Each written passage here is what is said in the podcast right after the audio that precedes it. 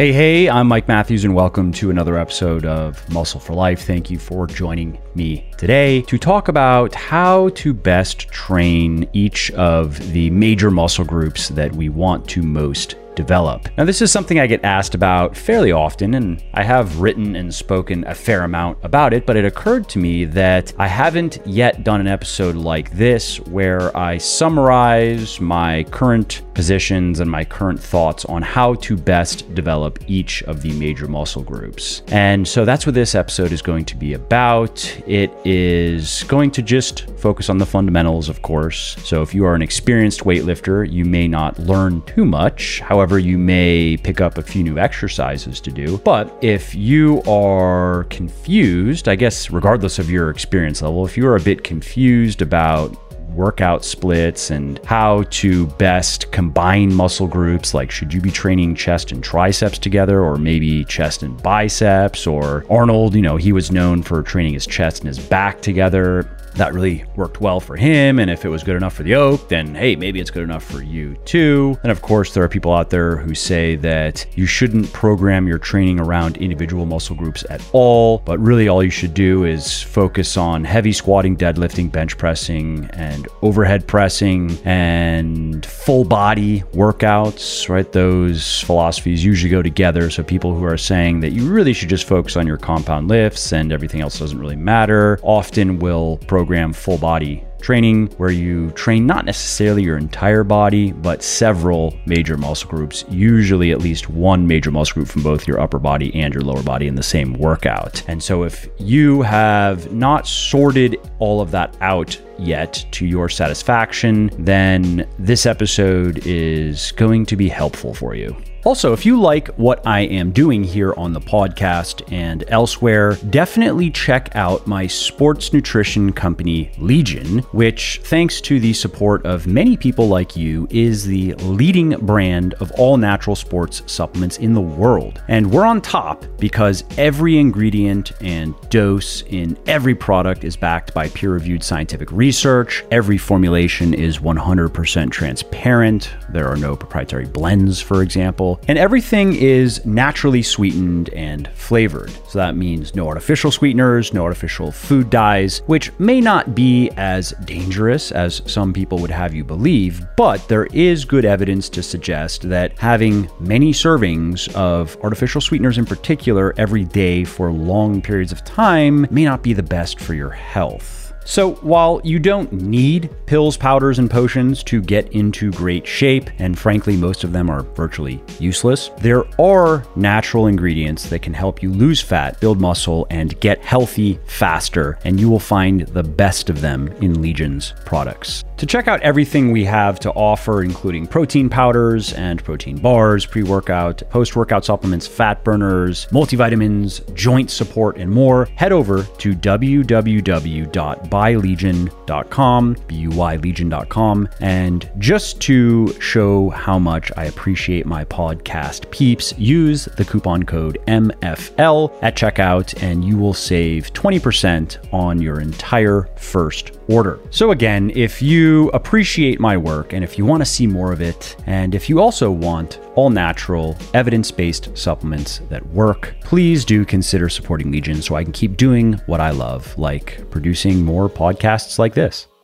All right, so let's start with a simple maxim, a simple principle that you can take to the bank, and that is there is no best way to combine muscle groups in your training. So long as you understand a few basic principles that I'm going to share with you on this podcast, there are many ways to create effective workout routines and many ways that you will not enjoy, and those would not be for you, and ways that you will enjoy, and those would be for you. That's an element of training that many people don't talk about, and it should be emphasized because compliance is key to long term results, adherence to your diet, and adherence to your workouts to your routine, showing up every day, putting in the work, and then also working hard in your workouts and working hard in every set. And it's hard to continue to do that week after week when you don't enjoy your training, when you don't look forward to your workouts at all, and even worse, if you kind of dread them. So I don't care how scientifically optimal a workout routine might be if you don't like it, it is not for you. And fortunately, because there are many ways to build effective training routines, you don't have to do something you don't enjoy. It is not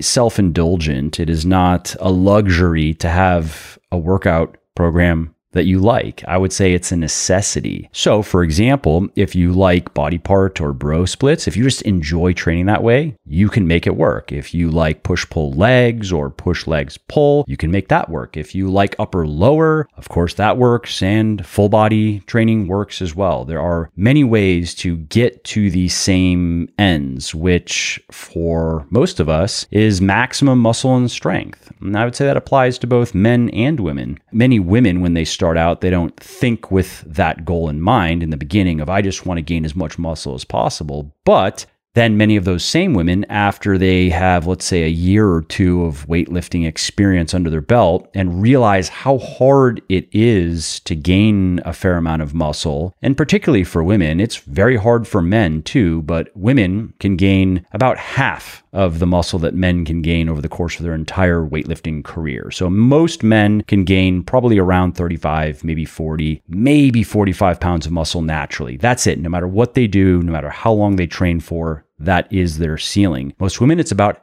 half of that. And women can gain muscle about as effectively as men in terms of percentage of body weight. And so it is a myth that women just can barely gain muscle. No, actually, when we look at the rate of muscle gain relative to body weight, women can gain muscle about as effectively as men. But women start with a lot less muscle. And of course, a much lower body weight on average. That's why I'm saying it is important to consider the rate of muscle gain relative to body weight. So, in a sense, us guys just have a head start on women. We start with more muscle and we start with a bigger skeleton and we start with more body weight, and that allows us to gain more muscle in an absolute sense. But relatively speaking, women can gain muscle about as effectively as men. Okay, so with the preamble out of the way, let's get to the meat and potatoes of the episode, which is how to best train each of your major muscle groups. Let's start with defining what a major muscle group is, and that is muscles that are situated closely together that perform similar movements. So that's really what a muscle group is. And when I say major muscle groups, I'm talking about the six big muscle groups that we pay the most attention to in terms of developing our strength and our physique. So you have the chest, back, arms, shoulders, legs, and calves. If you can achieve optimal development in each of those six major muscle groups, you will have the body you want. Of course, there are smaller muscles, many smaller muscles that go into performing well and looking good. But again, if you just focus on developing the big ones, the smaller ones will take care of themselves. So let's start with talking about training the chest. Well, the main muscle of the chest is the pectoralis major, and its main function is to bring the upper arm across the body. Many people think its main function is to press things, but that's actually not the case. Its main function is to bring the upper arm across the body, so toward the midline of the body. And the pec major has two heads. It has the sternocostal head and the clavicular head. And that just refers to how the muscles attach to our skeleton. So, sternocostal head attaching to the breastbone, clavicular head attaching to the collarbone. And exercises that involve pushing the arms in front of the chest emphasize the larger head of the pecs, the sternocostal head, whereas exercises that involve moving the arms up and away from the chest emphasize the smaller clavicular head. And that's why, for example, the flat barbell bench press emphasizes the bigger breastbone head, the sternocostal head, whereas the incline barbell bench press emphasizes the smaller clavicular head. And same goes for the reverse grip bench press. That is also a good exercise for targeting the quote unquote upper chest. Now, speaking of exercises, my favorite exercises for developing a big, strong chest are the flat barbell bench press, the incline barbell bench press, the flat dumbbell bench press, incline dumbbell bench press, close grip bench press, reverse grip bench press, and dip. And just to be clear, then, what I'm saying is if you focus on getting strong on those exercises, and if you do nothing but that, if you do nothing but those exercises and getting strong on those exercises, you will build an impressive chest period. And that applies to both men and women. Obviously, men are usually a lot more interested in building up their pecs than women. But many women do notice that as they develop their chest, as they get stronger on their bench press, for example, their boobs look a little bit perkier because the muscle lies underneath the fat. So it kind of props up the breasts a little bit. So again, those exercises, just to repeat them, are the flat barbell bench press, the incline barbell bench press, the flat dumbbell bench press, incline dumbbell bench press, close grip bench press, reverse grip bench press, and dip. Those are the absolute best exercises for developing your chest muscles. Okay, so now let's talk about the back. And the four muscles that make up the bulk of the back are the trapezius or traps, the rhomboids, the latissimus dorsi or the lats, and the erector spinae muscles that run along the spine and that are heavily involved in something like the deadlift, for example. Now, as far as the best exercises for building your back, for building a strong, wide, thick, defined back are the barbell deadlift, the sumo deadlift, the trap bar deadlift. And I would not rank any of those over the other as far as the traditional barbell versus the sumo deadlift goes. Work with whichever feels most comfortable to you. Neither is going to be more effective ultimately as far as gaining muscle and strength goes. And the trap bar deadlift is a viable alternative to the barbell or the sumo deadlift if you can't do either pain free, for example, or if you just want to give your lower back a little bit of a break after, let's say, a training block of a lot of hard traditional or sumo deadlifting because of how you set up with the trap bar deadlift. It's kind of like a more squattier deadlift where your lower back isn't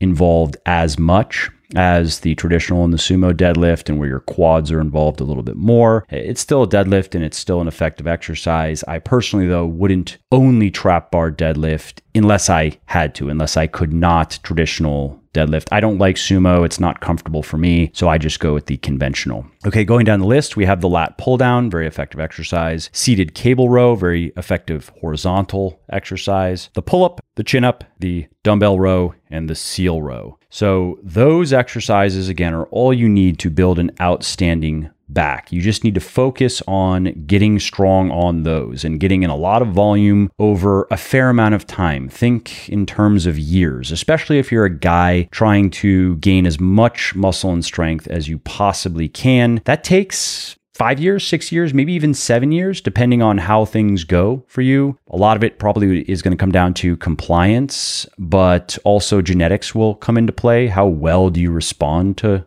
weightlifting? Does it take more work to gain muscle for you than the average guy, or vice versa? And also, just to share a quick anecdote that I've seen play out with many other people over the years now. That is that my back development really reached another level when I got strong on the deadlift. So, for the first six or seven years of my training, I didn't do a single set of deadlifting. I didn't come across it in the bodybuilding magazines and stuff online that I was following. And so I just never did it. I did a lot of all different other types of pulling. I did a lot of lat pull downs, a lot of pull ups, a lot of chin ups, a lot of dumbbell rows, a lot of seated rowing, uh, et cetera, et cetera. I'm not sure if I did much barbell rowing. I didn't do much barbell anything back in those days. And sure, my back had developed to some degree, but to put it in perspective, after about six or seven years, I had gained, it's hard to say exactly because I wasn't tracking my numbers as meticulously as I do now, but I do have pictures and I do remember things. I think it's fair to say I gained about 25 pounds of muscle. I, I, don't think more than that. Maybe 27 to maybe, maybe, maybe 30, but I think 25 is a fair guess. And yes, that is a lot of muscle. And that's, of course, not in my back. That's my whole body. That's a lot of muscle, but yeah, six or seven years for that? No six or seven years should yield 40 plus pounds of muscle. Again, you should be basically tapped out as far as muscularity goes if you are a natural weightlifter in six or seven years. So, if you look at it in those terms, where I had achieved maybe 60% of my potential muscularity, then you can think with my back being, of course, a major muscle group, a very big muscle group, and it did account for a bulk of the 25 ish pounds, but it didn't look impressive. It didn't look like it looks now. And I don't know if I would say my back looks impressive now, but it certainly looks properly developed and fully developed considering the rest of my physique. And that really started to happen noticeably after I started deadlifting, after I started fixing my training. And yes, that does mean that I made changes in the programming as well. And I started lifting heavier weights and I learned about progressive overload and how to use double progression, is what I mostly used to gain the rest of the muscle I gained. And so there are some confounding factors for sure. But I do remember making a mental note that it seemed like my back really started to respond and grow again from the deadlifting in particular. And I have seen that happen now with many people I've worked with, many guys in particular, who, like me, had done many years of all kinds of pulling and only gotten so far, then started heavy deadlifting, plus the other pulling and all of a sudden their back started growing again. And after a year two years three years of consistent deadlifting in some cases had basically transformed their back. And i would say that was the case with me as well. Now of course after a few years of deadlifting i got pretty lean for the first time and so that skews things as well. There is a major illusion that occurs when you drop body fat. You look bigger and you just look more attractive. And sometimes people are kind of shocked. Like they will see you, let's say you're a guy and you're at, I don't know, 15% body fat, and then you disappear for a bit or you don't see people for a bit and you come back at 8 or 9%, you are going to get wide eyed stares like, are you on steroids? Oh my God, what are you doing? I, I, didn't know you're so fit. It's funny. And the female equivalent of that would be, you know, being around 25% body fat, where you look good, you look athletic, and then you come back at 18% body fat, and people are like, whoa, you are ripped. Anyway, my point with saying all of that is if you want to develop an outstanding back as efficiently as possible, I think it's fair to say that you should get strong on the deadlift. That that is going to help you get there faster than if you were not deadlifting and just doing a bunch of other mostly isolation exercises because you don't have too many compound exercises for the back beyond barbell rows and some similar variants like maybe a seal row you could say is a compound exercise. Maybe you could say a dumbbell row is a compound exercise. Kind of not though. And the reason why that is important is compound exercises allow you to load the most weight, which allows you to gain the most strength, and that allows you to gain the most muscle. And that is especially true as an experienced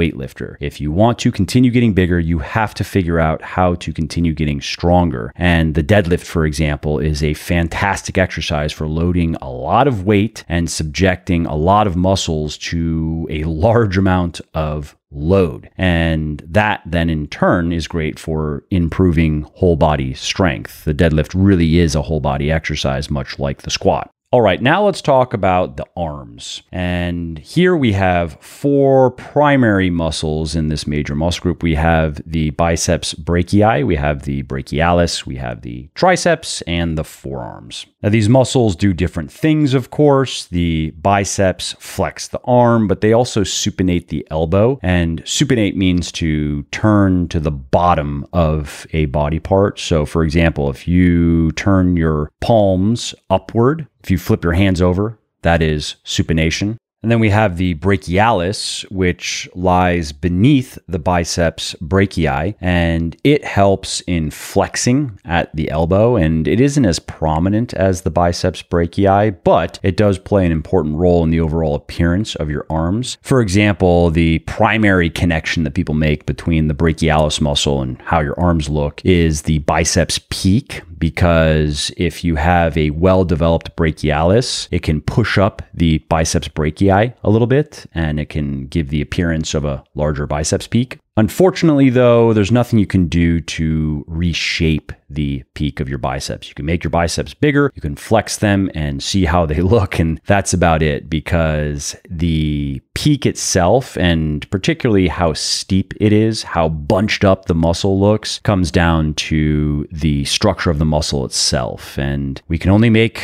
muscles bigger and smaller, unfortunately. We can't make them longer, we can't make them shorter. They grow or they shrink. And how they attach to our skeleton, in this case, our arm bones, is going to determine how they look as they get bigger and smaller. Okay, moving on to the triceps, which are the trio of muscles on the back of the arm. And their job is really the opposite of the biceps. So their job is to push your forearm away from your upper arm to extend your arm. And there are three heads. There are three parts or three sections to the triceps. There's the long, the lateral, and the medial head. And if you want the biggest possible arms you can get, you're going to want to make sure that you do a lot of exercises that emphasize the long head because that's the biggest, that's the one that is most noticeable. That doesn't mean you are going to neglect the others, and you couldn't entirely because exercises that effectively train the long head do effectively train the other heads, but you're going to want to emphasize the long head over the others. And for example, exercises that have your arms overhead, like an overhead triceps extension or a skull crusher, emphasize the medial and the lateral heads, whereas exercises that have your arms at your side with an overhand grip, like the close grip bench press, the dip, and the push down, emphasize the long head. And just to give you a visual in case you don't feel like searching, the long head is the head of the muscle that is closest to your torso. So it is on your right arm on the left hand side of your right arm, right closest to your torso. And the lateral head is the second largest, and it is on the other side. So it is the pair, the smaller brother of the long head, and it's on the outside of your arm, furthest from your torso. And then the medial head straddles both sides of your arm bone, but is overlapped by the long and lateral heads. And the medial head is the smallest of the three muscles. Last, we have the forearms, and those are comprised of several smaller muscles. And although they are usually not the focus of anyone's arm training, if the forearms are underdeveloped, it does quickly become obvious, especially if you've done a lot to develop your biceps and your triceps, but not much for your forearms. Now, I don't think you need to train your forearms directly. Most people do not. Some people like to, some people need to for the purpose of improving their grip for deadlifting, although I would say you could just use straps at that point. If you get your grip strong enough to, if you're a guy, for example, and you can deadlift 315 for reps, double overhand without a hook grip, so you're not relying on breaking your thumb to hold the bar, but you're actually relying on your grip strength, you have probably done enough enough pulling to develop your forms enough to have them look proportionate to your biceps and your triceps. However, if you want to be able to double overhand more than that. Certainly, if you're getting into the 400s, and for women, I would say just cut those numbers in half. But if you're a guy and you want to be able to double overhand and not hook grip 400 plus, you're going to have to do some grip work. And if your grip is holding you back on other exercises like a dumbbell row or a barbell row, where you should be able to handle, for example, 200 plus if you're a guy on a barbell row without straps, cut that in half if you're a woman. If you're uh, pulling dumbbells, I would say you should be able to handle somewhere at least around hundreds without straps. But if you're getting up to, and I'm speaking for myself here, where straps start to become very useful for me is probably 350 plus on the deadlift because the deadlift is funny in that if your grip starts to fail, that's it, it's over. You are not going to be able to get the weight up. Even if you have the whole body strength to get it up, if your grip fails, your set fails. So there is a point where you either have to develop a much stronger grip or you have to do a mixed grip where you have one arm palm down, one arm palm up, and I don't recommend that unless you are willing to alternate fairly often. So, what can happen is if you use a mixed grip, so when I was mixed gripping some time ago, I would always have my right arm palm up. I would not alternate because at that time I didn't know the importance of it. And eventually, what happened is I irritated my biceps tendon on my right side because there's obviously asymmetrical force there. And it's great. The mixed grip is great for gripping a lot of weight without straps, but it's not so great for your biceps tendon if you don't alternate. Now, if you can alternate, then I would say you're probably fine if you were to alternate, let's say every month or so. But what happened to me is alternating, it felt really awkward. I had gotten so used to my right hand, palm up, that when I alternated and I was trying to get used to the other, it would have meant probably at least a month of deadlifting not very much weight and kind of relearning the deadlift, it almost felt like in some ways. And I could have done that, but instead I was like, you know what? Why? Why am I bothering with this? I'll just use straps. I have a strong grip, I have well defined, I have well developed forearms. Who cares? And I don't want a hook grip because it blows your thumbs up. I did it one time with 225 pounds and I was like, nope, this is going to suck. And you can laugh and call me a pussy, but go and do it if you haven't tried it. If you're a guy, go load 225 and hook grip it and see what you think. And if you're a woman, go load 125 or maybe 135 and hook grip it and see if you want to commit to your normal heavyweights if your normal heavyweights are heavier than that. So, particularly if you're a guy who is currently pulling 400 plus, or if you're a woman pulling 200 plus, do what I just said and then imagine how it's going to feel. I think what eventually happens is your thumbs just go numb. I think. I think you just you mess them up enough to where you no longer really even feel them anymore, I'm guessing. Anyway, so I choose to use straps and I haven't looked back, and my grip has remained strong as evidenced by my performance on other exercises where I don't use straps. So I will not use straps on barbell rows. I will not use straps on dumbbell rows unless I'm getting up to probably 130 plus. That's where I really start to notice it. I will also not use straps on any sort of seated row or lat pull down, or of course, a chin up or a pull up, even if it's weighted or a seal row et cetera, et cetera. Okay, so now let's talk about the best exercises for your arms and particularly the biceps and the triceps. You have the barbell curl, dumbbell curl,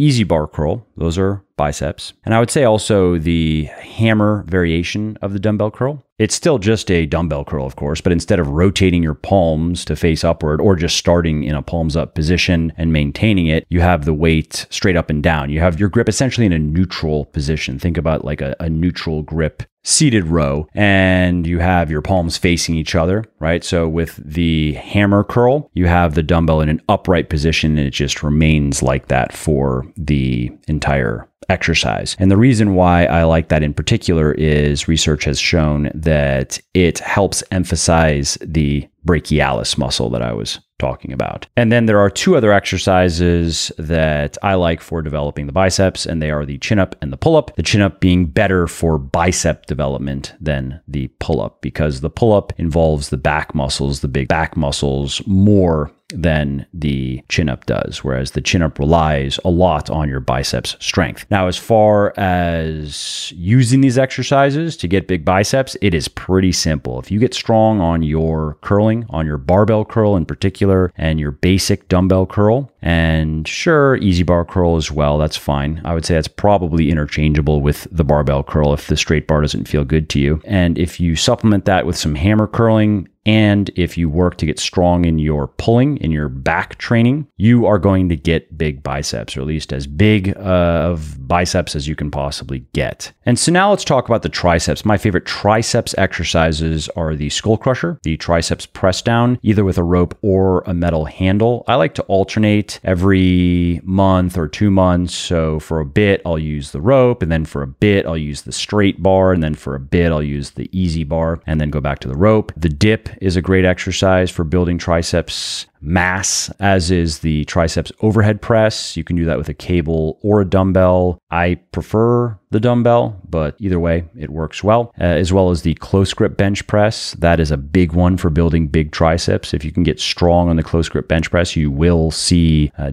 development in your triceps. And as far as using those exercises to get the most out of them. I mentioned earlier you have these three different heads of the triceps, and you are going to get the most size out of the long head. And so most people like to make sure they do plenty of exercises that emphasize the long head. Like it wouldn't be unreasonable to do 50% of your volume for your triceps with exercises that emphasize the long head And then the other 50% of the volume on exercises that emphasize the other two heads. And just to repeat how you can know if an exercise emphasizes the long versus the lateral versus the medial. So if an exercise has your arms at your side with an overhand grip, like the close grip bench press or the dip or the push down, that is going to emphasize the long head. But if it has your arms overhead, like the overhead triceps extension or the skull crusher, it's going to emphasize the medial or the lateral head.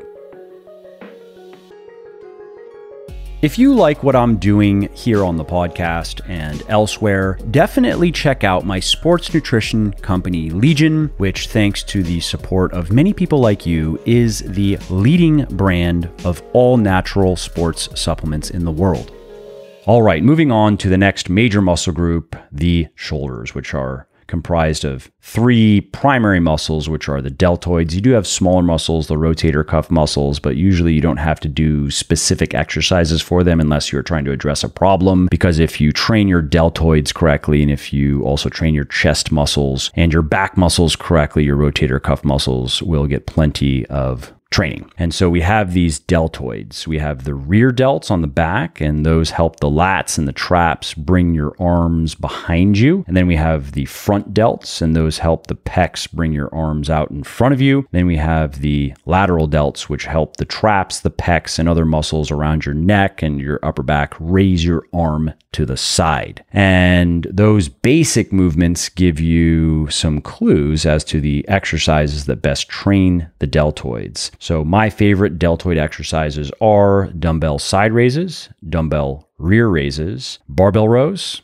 dumbbell rows, the military or the overhead press. I know those are not necessarily synonymous, but an overhead barbell press essentially, the flat dumbbell or barbell bench press and the incline dumbbell or barbell bench press, as well as some form of overhead dumbbell pressing. I prefer seated. Some people prefer standing, but I think seated is better for specifically targeting the shoulders. And the same thing would go for a barbell press. If you're doing a standing barbell press, it's a great exercise and it certainly trains your shoulders, but it does require more coordination. It requires more whole body strength and balance than a seated press, which really just requires strong shoulders. And a common mistake that a lot of people make when training their shoulders is they do a lot of front delt work. So they do a lot of bench pressing for their chest and they do a lot of shoulder pressing and they don't do nearly as much side or rear delt work. And the reason that's a mistake is the look that most people are after, I'd say men and women with shoulders, requires well developed lateral and rear delts. And the only way to get highly developed side delts, so you can think of the lateral and the side delts and rear delts, is to directly train those muscles. You can get very strong on your overhead press, you can get very strong on your pulls, you can get very strong on your bench press, and still have underwhelming shoulders. Your shoulders can actually look kind of small compared to your biceps and your chest if you also do a fair amount of biceps work. And so if your shoulders are underwhelming and if they look like they're lagging, and if you really want to try to round them out and get that full capped kind of 3D look, you need to be doing at least three hard sets of side raises per week. And chances are you might need to do a bit more to be happy with the results, more like six hard sets of side raises per week. I personally have never done more than nine hard sets per week. I don't think that would be necessary, but I have done that because there was a time when looking at my physique, it just was apparent to me that my side delts, my lateral delts needed some more work. And so I did a bit of a specialization routine, you could say, where you do a lot of volume for an individual muscle group. And you usually have to bring volume down elsewhere to compensate for the additional work that you're putting into the muscle group. And there's also a time factor. However, in the case of the lateral delts, they're a very small muscle group and they repair and recover quickly from training and they don't cause much in the way of peripheral fatigue. So you don't really usually have to change much. You can kind of just add some side raise volume essentially to whatever you're doing. Whereas if you wanted to do a lower body special mobilization routine, let's say it's just legs, period, or even quads, for example, you wanted to focus on your quads for a training block. To do that, you are going to have to bring volume down elsewhere. There's going to be the time factor, but then there's also the difficulty factor. For example, if you are now squatting several times per week and doing additional quad work, of course, you're going to be doing some hamstring work as well. But if you are trying to really push, let's say you're an advanced weightlifter or at least an intermediate weightlifter, and you're looking to do 20 hard sets for your quads per week, and you're going to do that for a couple of months. I would not recommend trying to do that for a long period, but you're going to do that for a couple of months. And if you start thinking about programming wise how you're going to get to 20 hard sets for your quads, and you can't just do leg extensions, you're going to have to do squats and, of course, squat variations, and you're going to have to do lunges, and you will do leg extensions. But when you start looking at those workouts, you immediately see, like, oh, so I have three hard lower body workouts every week. And then I have to do everything else on top of that. Well, that doesn't work, right? Anyway, back to shoulders. Some people say that if you are doing a lot of bench pressing, you don't have to bother with your overhead pressing or your dumbbell shoulder pressing or your military pressing. And I would mostly disagree. I would say for most people, it makes sense to do both, and they will progress faster in terms of whole body strength and muscularity if they do both the bench press and in, not just the barbell, it could be a dumbbell variation, but if they are bench pressing and overhead pressing. And that brings us to the legs, the biggest major muscle group in our body. And we have several muscles that make up our legs. We have the quadriceps, we have the hamstrings, and we have the glutes. So the quads are four quad large muscles on the front of the legs. You have the vastus lateralis, you have the vastus medialis, the vastus intermedius, and the rectus femoris. And these muscles work together to extend the knees and to flex the hips. And flexion is the reduction of an angle at a joint or between two body parts. So when you sit down in a chair, and especially if you hunch over, you are flexing the hips. And if you were to stand up, you are extending the hips. Now, my favorite favorite exercises for emphasizing the quads, for getting big and strong. Quads, are the barbell back squat, the barbell front squat, the dumbbell lunge, leg press, and Bulgarian split squat. Of course, there are many other exercises you can do, and that is true for every major muscle group we have discussed thus far. But I'm just sharing with you the ones that I would say are the 20% that will give you 80%, that the ones that are going to give you the most bang for your buck, that for every set that you do, you are going to get the best results, so long as you are also programming your training properly. And if you are surprised to hear that the back squat and maybe the front squat, but particularly the back squat is on the list of quads exercises, that's because the squat is primarily a quadriceps exercise. It is not primarily a hamstring exercise. Of course, the hamstrings are involved, but not nearly as much as the quads. And so, if all you did was squat, for example, you are going to get great quads, but your hamstrings are probably going to become a weak point. They're going to become a muscle imbalance, something that you might see in the mirror and something that also could impair your performance or even increase your risk of injury. So it's important to squat, but also to do some exercises for the hamstrings. Now let's talk about the hamstrings. Now, this is a group of three muscles on the back of the leg. You have the biceps femoris, you have the semitendinosus, and the semimembranosus. And together, these muscles work to flex the knee. So if you have your leg straight out in front of you and then you bring your heel toward the ground, that's your hamstrings working to flex that knee to make that angle smaller. And to maximally and optimally develop your hamstrings, you want to focus on several exercises. The barbell deadlift, then you have the sumo deadlift in there as well,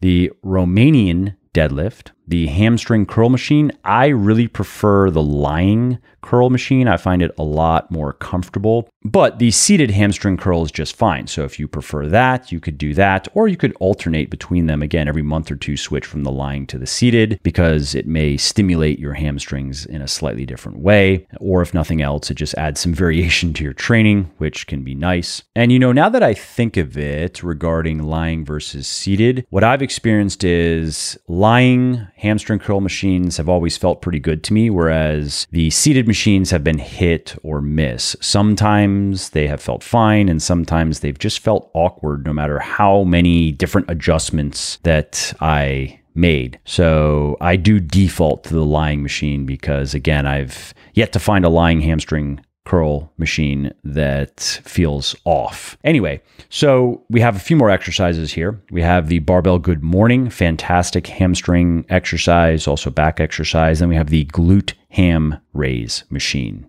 Now, similar to what I told you about deadlifting and back development, if you get strong on a big squat movement like a barbell back squat or a barbell front squat, you are going to get big legs. Now, it doesn't mean that that is all that you should do or all you need to do to get the overall leg development you want, but a large percentage of your potential muscularity in your legs. And by the way, when I say bigger legs for women listening who don't want bigger legs per se, just think developed, right? Anyway, the majority of the leg muscle that you can gain is going to be attainable with just a barbell back squat or a barbell front squat. Again, get strong on either of those movements and you will have well developed legs. That said, it does make sense to do other exercises for two reasons. One is the amount of volume it's going to take to reach your potential, your genetic potential for lower body strength and muscularity is probably going to be anywhere from 15 to maybe 20 hard sets per week. 15, though, is probably enough for most people. Some people might be able to get there with just 12 hard sets for their legs per week week. And if all you did for all of those 15 sets were the barbell back squat or the barbell front squat, or maybe you alternated, it's going to be very hard, if not impossible, to get in enough volume for the other major muscle groups because of time and because of how beat up you're going to feel from all of the squatting. Like, try to do that, for example, and three or four hard sets of deadlifting per week. Just try that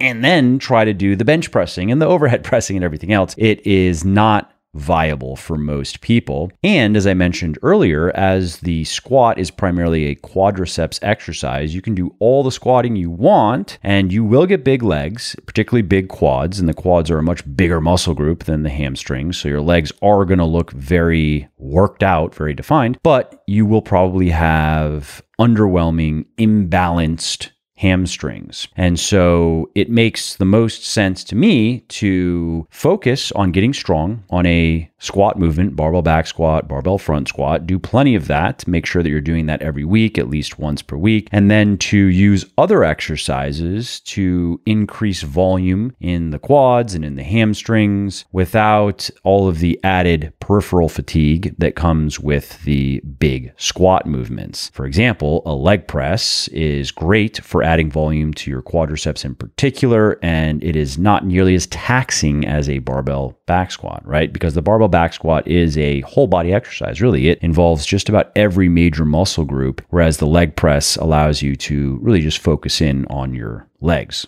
And then for your hamstrings, I like to target them. I like to give them some direct volume every week just to ensure they don't fall behind in development. And anywhere from probably three to six hard sets per week, specifically for the hamstrings, should be enough. And my go to is the lying hamstring curl. I don't make it more complicated than it needs to be. Okay, now we have the gluteus muscles, the glutes, your butt. And there are three primary muscles here that form your butt. We have the gluteus maximus, the gluteus minimus, and the gluteus medius. And together, these muscles play a key role in stabilizing your body during all kinds of movement. And they also help generate force in exercises like the squat and the deadlift. And that's why you probably don't have to do additional training for your glutes if you are training your lower body correctly. But many people, and in my experience, this is more often the case with women than men, are training their lower body correctly. They are getting in enough volume. They're doing plenty of squatting as well as other exercises, and they are not happy with their glute development. And of course, then they can directly target their glutes with some extra volume, similar to what I was talking about in the case of shoulders, right? Where you're doing your overhead pressing, but then you're supplementing with some side raises and some rear raises. So you can do the same thing. I think it is generally a mistake, though, to do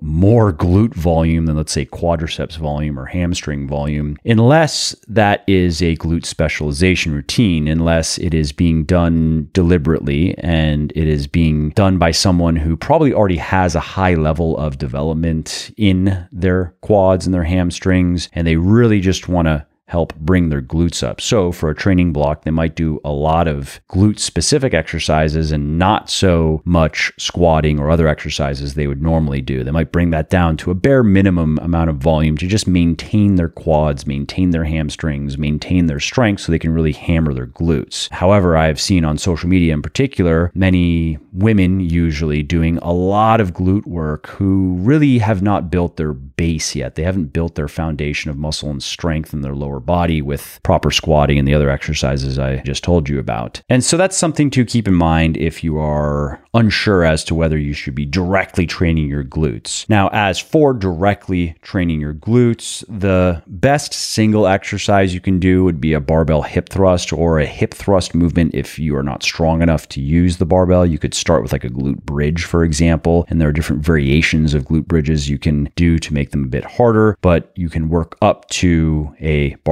hip thrust or a machine version of the hip thrust. And similar to the calves, which we will talk about, and the hamstrings and the lateral delts and the rear delts, you don't need seven different glute exercises really because we're just targeting this one muscle group and we want uh, an exercise that we can use effective loads with and that we can increase the loads over time so we can progressively overload our glutes. And the hip thrust is a great exercise for that. That said, other great glute exercises are the barbell deadlift, the sumo deadlift, the Romanian deadlift, the glute ham raise machine, the dumbbell lunge, and the barbell squat, which again is why I will repeat myself and say that most people I've worked with over the years who are doing plenty of those exercises don't feel the need to do additional glute work. Maybe they do a little bit here and there, or they do it for one training block. They add in some hip thrusts just to see how their body responds. But it is rare. I mean, I've yet to come across someone, I'll put it this way I have yet to come across someone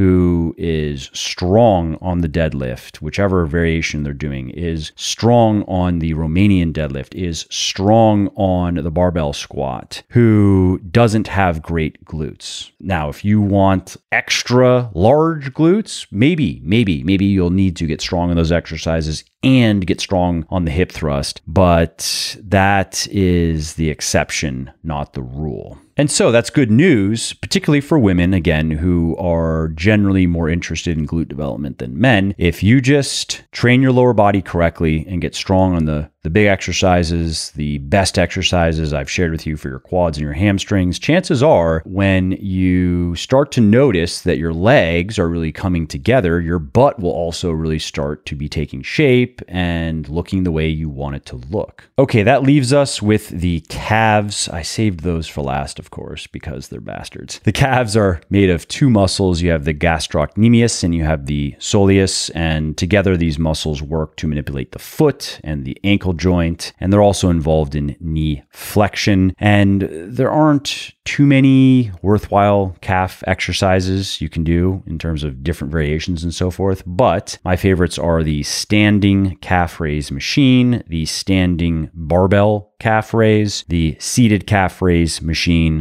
the donkey calf raise machine, and the single leg body weight calf raise. And I mostly do the, oh, I should add the leg press calf raise too, just because I like it. It is easy to set up and I feel like you can really isolate your calves. And so I mostly do standing calf raises, seated calf raises, and leg press calf raises. And yes, I do six to nine or even 12 sets, hard sets per week for my calves, despite what you might think looking at my calves. And I can rightfully blame my genetics for my small calves because genes do play a big role in, in this case. My dad, for example, has literally no calf muscles. He has a knee that kind of just turns into an ankle. And I'm exaggerating a little bit, but that's more accurate than inaccurate. And other people, for example, and we all know these people, will have huge calves despite never having trained them once. Now, often these people were once overweight, and so their calves did get a lot of volume and load for a long time. But still, I mean, I knew a guy, his name was Adam, and he read my book, Bigger Leaner Stronger, some time ago and got into the program and went from overweight to in great shape. And his calves were so big and defined almost every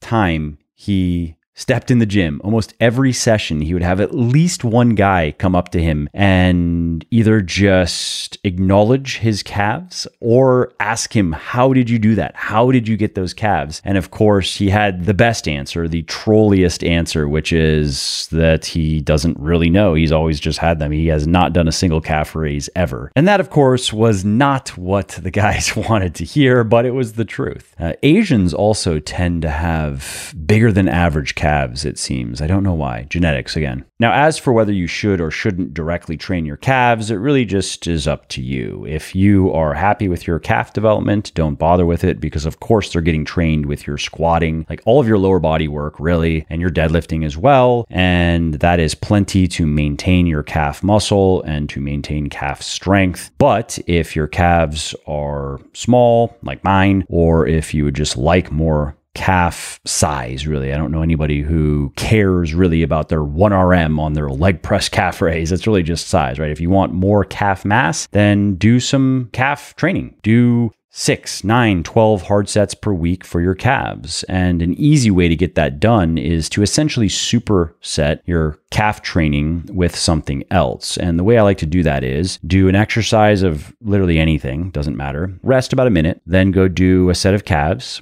and then rest about a minute. Go back to the first exercise, rinse and repeat. That way, you should see no decrease in performance on the primary exercise that you're working on, and it doesn't add much time to your workouts. Okay, so one other muscle group I should mention is the core, the core muscles, particularly the rectus abdominis, the ab muscles, because many people want great abs. And the good news here is so long as you are training your other major muscle groups, and particularly your chest and your back and your legs, so long as you're doing your big, heavy compound exercises, your core muscles should just take care of themselves you should see a marked improvement in your core definition and particularly in the development of your rectus abdominis if you just do a lot of the exercises I've been telling you about. And of course, you have to get your body fat down to the right percentage or the right level to fully see your abs. So for guys, they really start to become prominent around 10% body fat, and for gals, around 20% body fat. And as you get leaner, they just become more and more sharp and defined. And as far as core exercises go, I used to be a bigger proponent of these exercises than I am now. There's nothing wrong with doing them. They may be able to speed up your core development slightly, particularly the development of your rectus abdominis. So it's okay if you want to do them. Something like a cable crunch. I used to do a lot of cable crunches and leg raises. I used to do a lot of leg raises, and planks are fine and air bicycles are fine. But at this point, my position is most people don't need to do them if they're willing to just be patient and work on getting strong on the big compound exercises. By the time they are happy with their squat and their bench press and overhead press and deadlift and happy with the overall development of the major muscle groups that those exercises primarily train, they're almost certainly going to be happy with their core muscles so long as they are lean enough. That said, I would say this has been the case more with guys than women. There are people out there who seem to have relatively underdeveloped rectus abdominis muscles in particular, so abs. And so there are probably people out there who could benefit from some direct ab work in addition to everything else. But most people will get to great abs one way or another. Maybe they'll get there a little bit faster if they include some core training in their programming. All right, so that's all of the major muscle groups and a lot of advice on how to train them most effectively. And this podcast is longer than I was anticipating. I don't want to go on for too long, but I should comment on workout splits. And as I mentioned earlier in the podcast in the beginning, there are many different ways to make these exercises work. There are many different splits you can use. One is not clearly better than another for all for all people and for all circumstances. So you should really inform yourself about the main most popular workout splits that have stood the test of time and you might want to try each one and just see which you like the most and which you seem to do the best with in terms of workout performance. So again, you have like the body part split, you have the upper lower split, you have the push pull legs or push legs pull split. Push legs pull is just a variant of push pull legs and you have full body. And if I were to go into each of them here, this would probably turn into a 3 hour like a Joe Rogan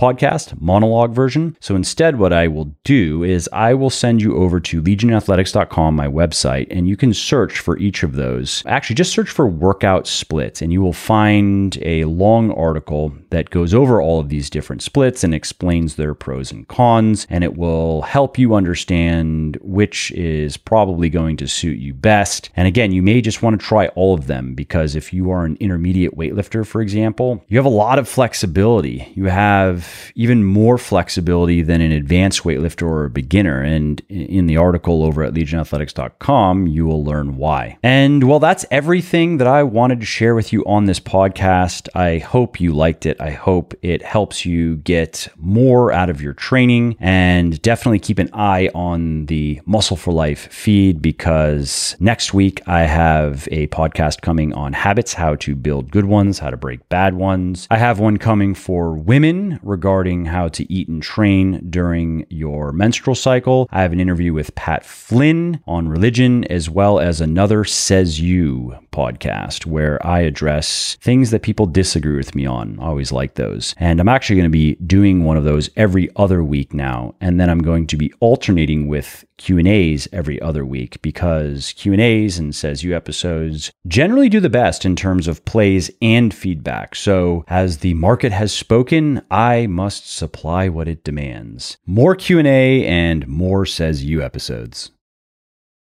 All right, well, that's it for this episode. I hope you enjoyed it and found it interesting and helpful. And if you did, and you don't mind doing me a favor, please do leave a quick review on iTunes or wherever you're listening to me from, in whichever app you're listening to me in, because that not only convinces people that they should check out the show, it also increases search visibility, and thus it helps more people find their way to me and learn how to get fitter, leaner, stronger, healthier, and happier as well. And of course, if you want to be notified when the next episode goes live, then simply subscribe to the podcast and you won't miss out on any new stuff. And if you didn't like something about the show, please do shoot me an email at mike at muscleforlife.com, just muscle, F O R, life.com, and share your thoughts on how I can do this better. I read everything myself and I'm always looking for constructive feedback, even if it is criticism.